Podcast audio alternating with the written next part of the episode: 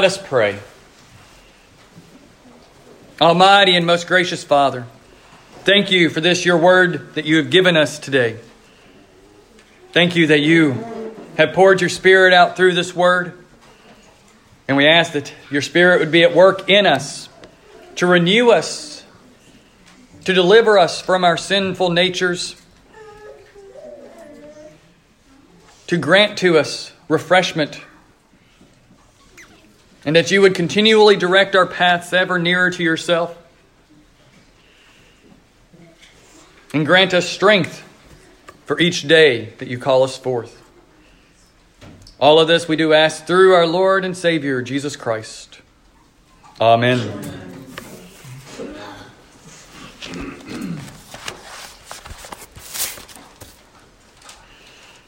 So, the other part of today that I didn't mention at the very beginning is that this is also for us Anglicans within the ACNA, within the Anglican Church in North America, is also our World Mission Sunday. This is a day that we also reflect upon the work that God has called us to do throughout the world. And I thought, how appropriate that we're having two baptisms and also thinking about world mission, thinking about the mission that God calls His church to that He has called us forth out of where we are and to go throughout the world. That's not necessarily every single person who ever becomes a Christian is called to the far reaches of the world, but we are all called as the church as a whole to participate in that, to offer up prayers and thanksgivings for the work that God is doing, to offer up support for those who go forth, and to pray and ask, Is this where you are calling me to, Lord? To be willing to listen and to pursue where God calls us. For He calls us out in vocations, He calls us forward into relationships with those around us. And it's not just toward world mission that we are called, but we are called toward mission in general, toward a recognition that every aspect of our lives is a place where God is making Himself known through us. In our passage today, we hear of the Great Commission there in the Gospel. As Matthew as Jesus sets us apart, the disciples, to send them out into the world, to tell them that they will go and that their job is to make disciples, to not just evangelize, to not just tell people about Jesus. And when they say, I believe in Jesus, to then be like, all right, you're on your own and go on, but to disciple, to make students of, to bring to them understanding of who this Jesus is, of what this faith is that they are entering into, to help them to grasp the blessing and the enormity of God's grace for them. That is what it means to disciple, and that is what Jesus calls these disciples to today, and through them, his whole church to. One Anglican priest, Charles Erlandson, in a commentary on this passage, he said, This is the greatness of the Great Commission that God, who created men out of the dust of the earth, now takes fallen man, who deserved nothing but to return to the dust, and makes his home with him. That God, who created man out of the dust of the art by breathing his, who created man out of the dust, now imparts by breathing his spirit into them and makes them living beings now takes those lifeless, cowardly, doubting, and betraying bodies, breathes his spirit upon them, and makes them a living being called the body of Jesus Christ. And it is this mystical body of Christ that he will use to disciple the nations, to bring his kingdom, and to redeem the cosmos. Perhaps he could have chosen to do it without us, but he chose to use us. So Jesus has called us and set us apart. He calls us into mission. He calls us out of ourselves and into these vocations of relationships with all those around us to make Jesus known, to make the gospel known, to speak these words and to live out these words that are the gospel, that our Christ has died for your sins and has been raised for your justification that we have died in Christ and been raised to new life in Him, that He has poured His Spirit upon us and calls us into a new way of being.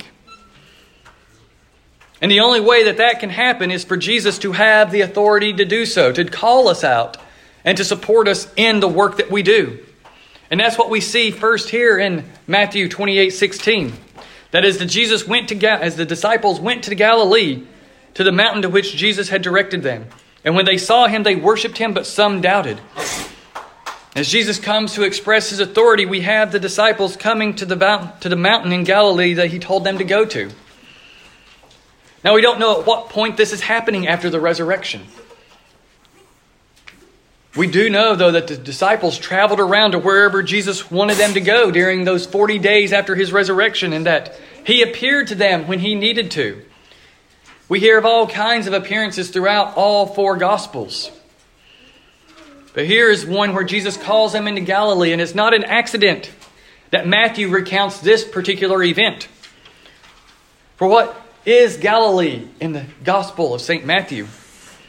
He calls it Galilee of the Gentiles, Galilee of the nations, Galilee of the place where people are that are not part of God's chosen people. And so Jesus sends them to Galilee of the Gentiles, to the mountain he had directed them.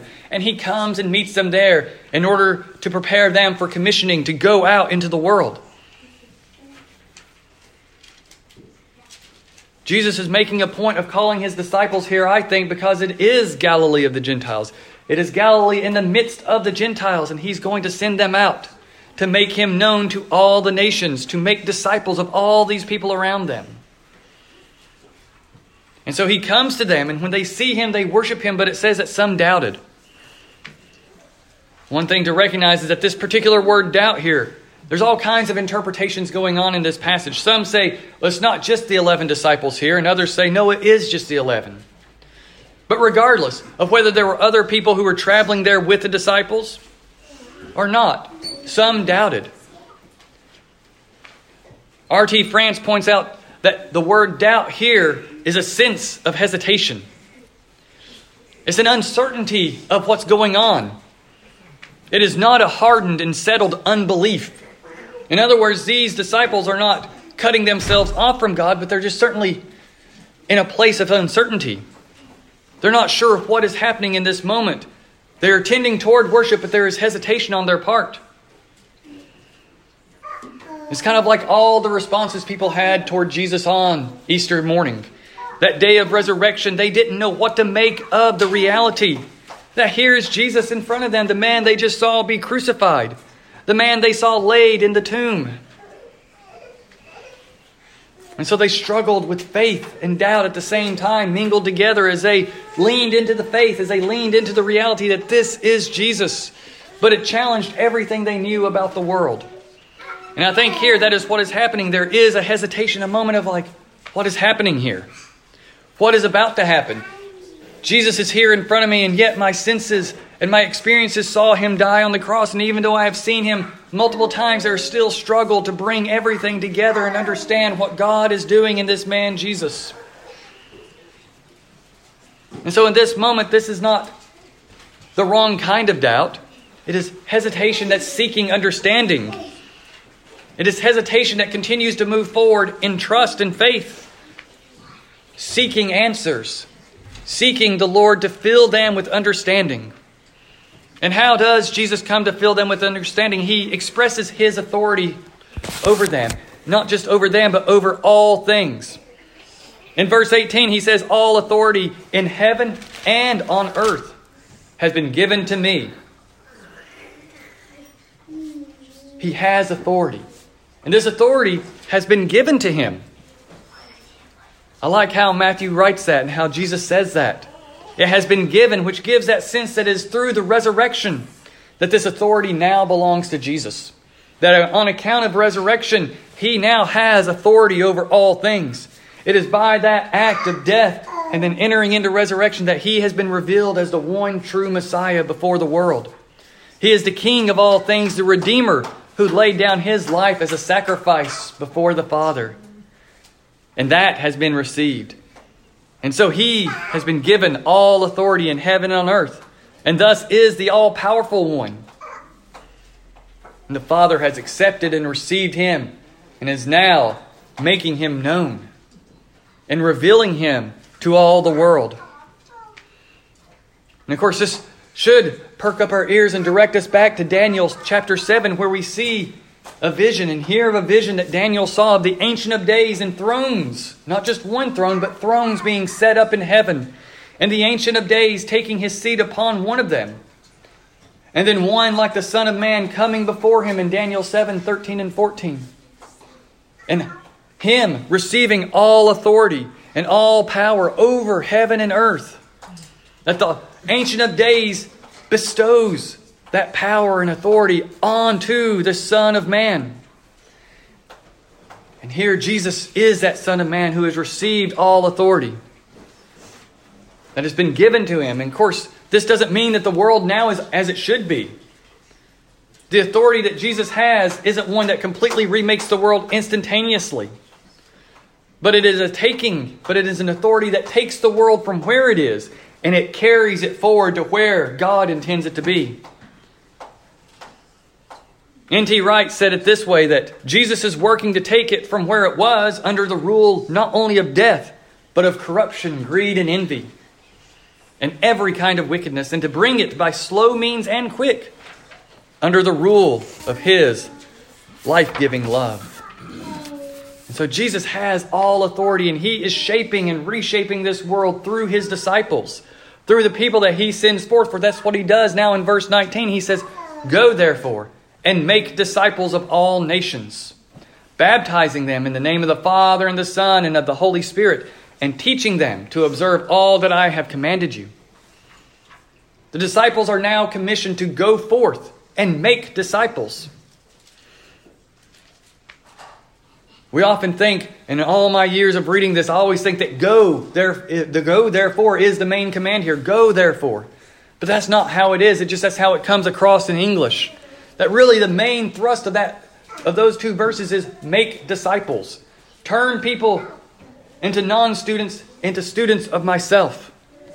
Take them out of the darkness and bring them into my light. That is what Jesus is calling them to do, to make disciples. And in order for them to make disciples, they must therefore be going out into the world. They must be spreading themselves out and going to wherever they are led by the Spirit. That they go into the world and make disciples. And what is beautiful is he gives us the pattern for making disciples baptizing and teaching. You don't have one without the other, they go hand in hand. As we bring Della and Hollis to be baptized, we're not just baptizing them and then just turning them loose. We're baptizing them into the Father and into the Son and into the Holy Spirit. God Himself is laying claim of them in baptism.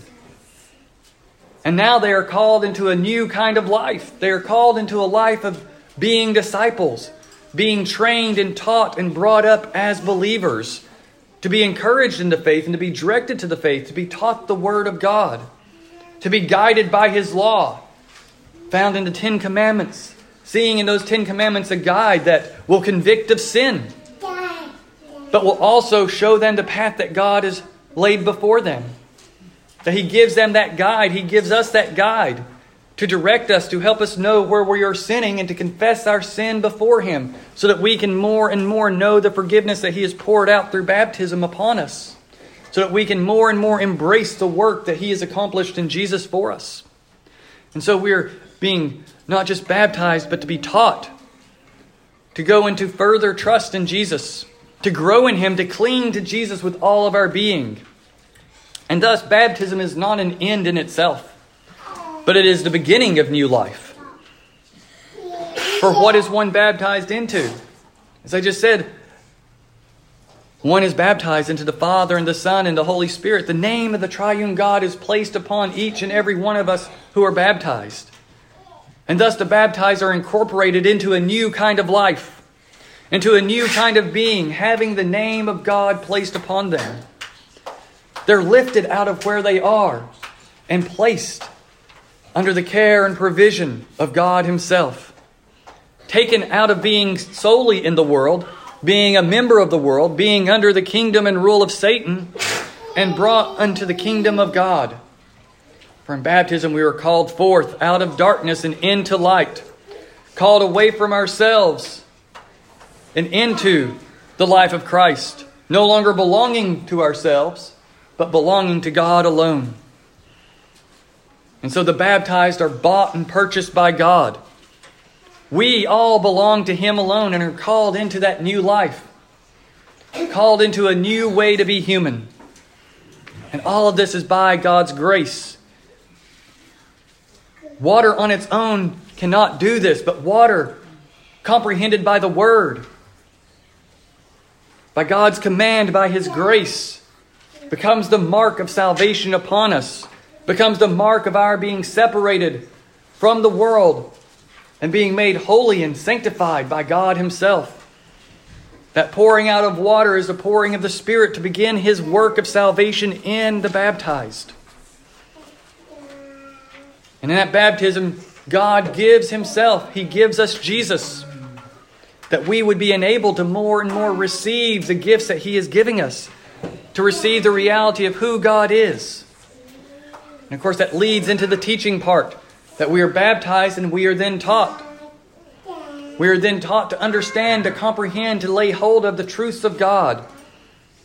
That in baptism, we die with Christ and we are raised with Him into new life, and thus we are put on a new path. And we are guided by His commandments, by His law, and by His gospel into that new life and on that new life. And this sounds like so much stuff is happening, and it really is.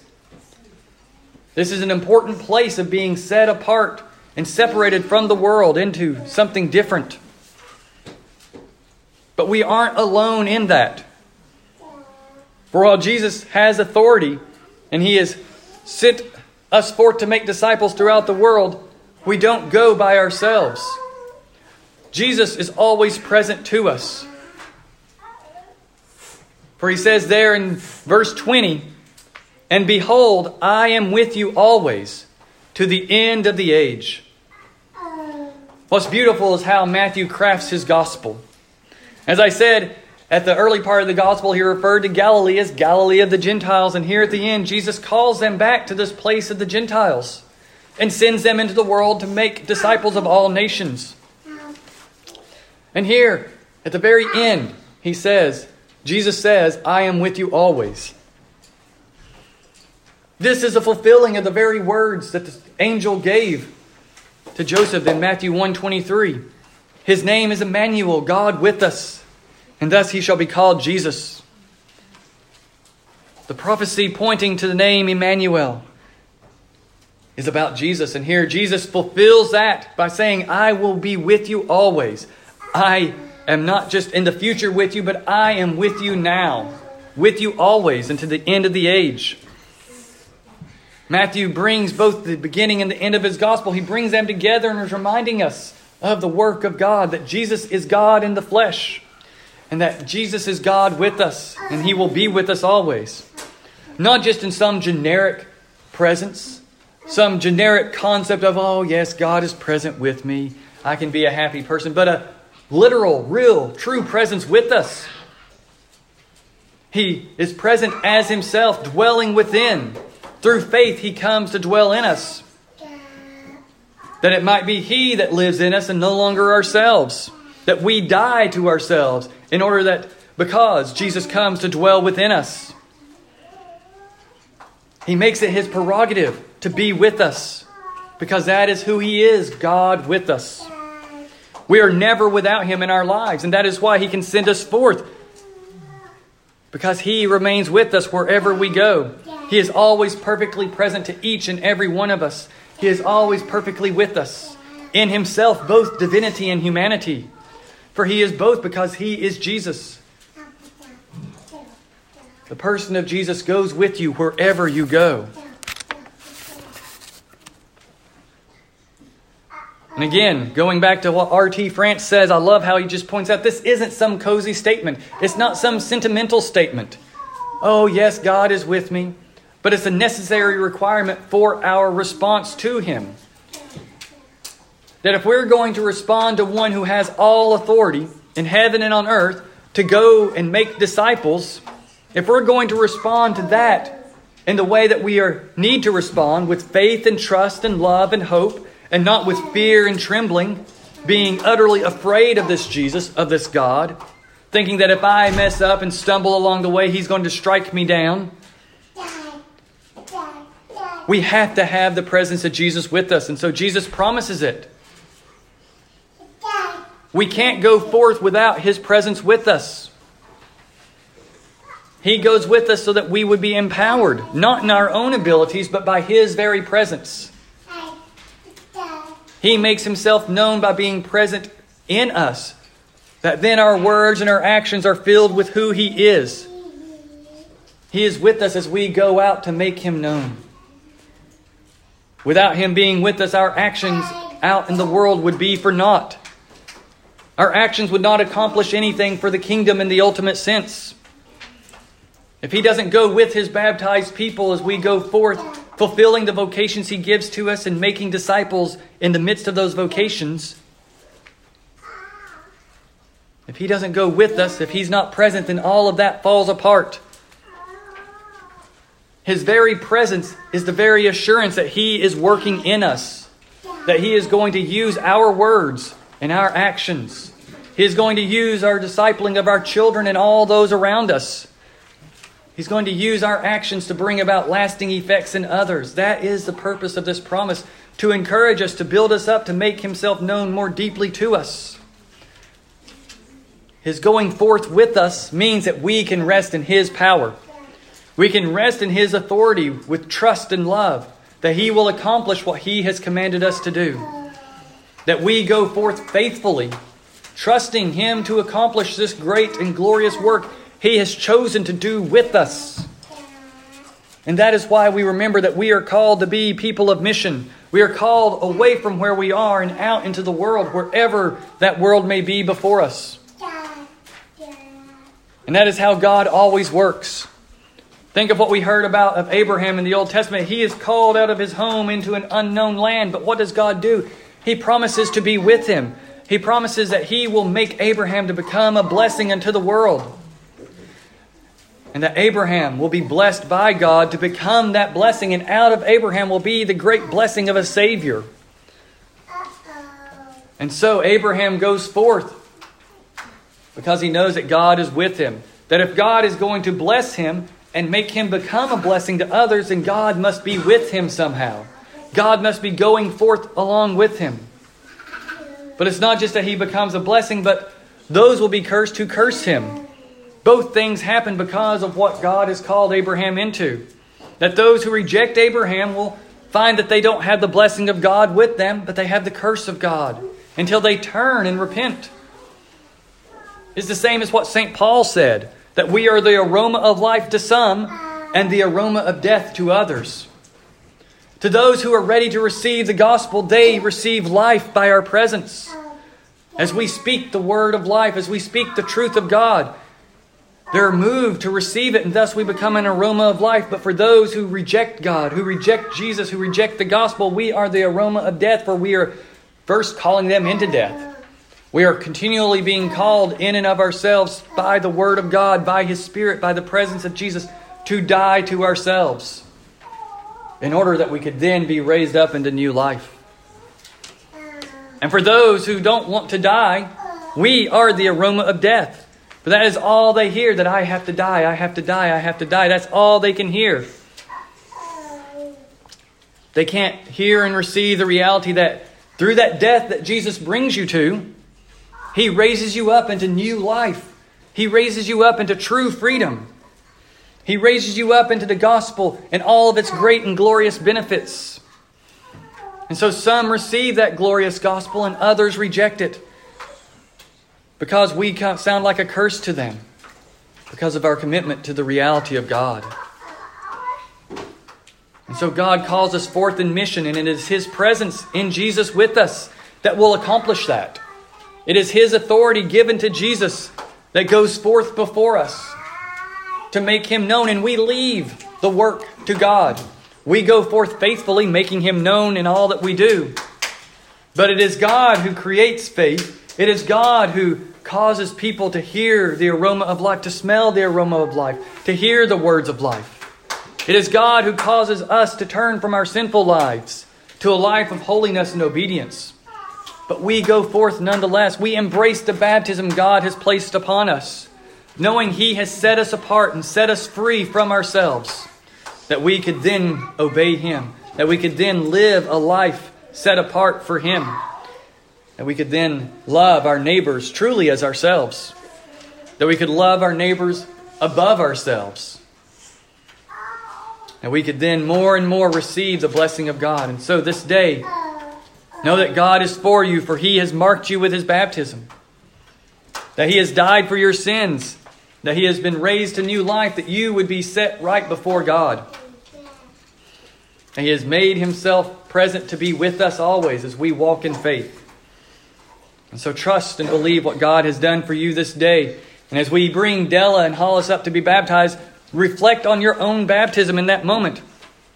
Receive anew the grace that God has given to you in baptism. Receive anew that calling to new life. And not just a calling, but the placing of that promise upon you that you are forgiven for Jesus' sake, and that God has claimed you as His own in order that He can give to you that forgiveness and send you into the new life He has made for you. In the name of the Father, and the Son, and the Holy Spirit. Amen.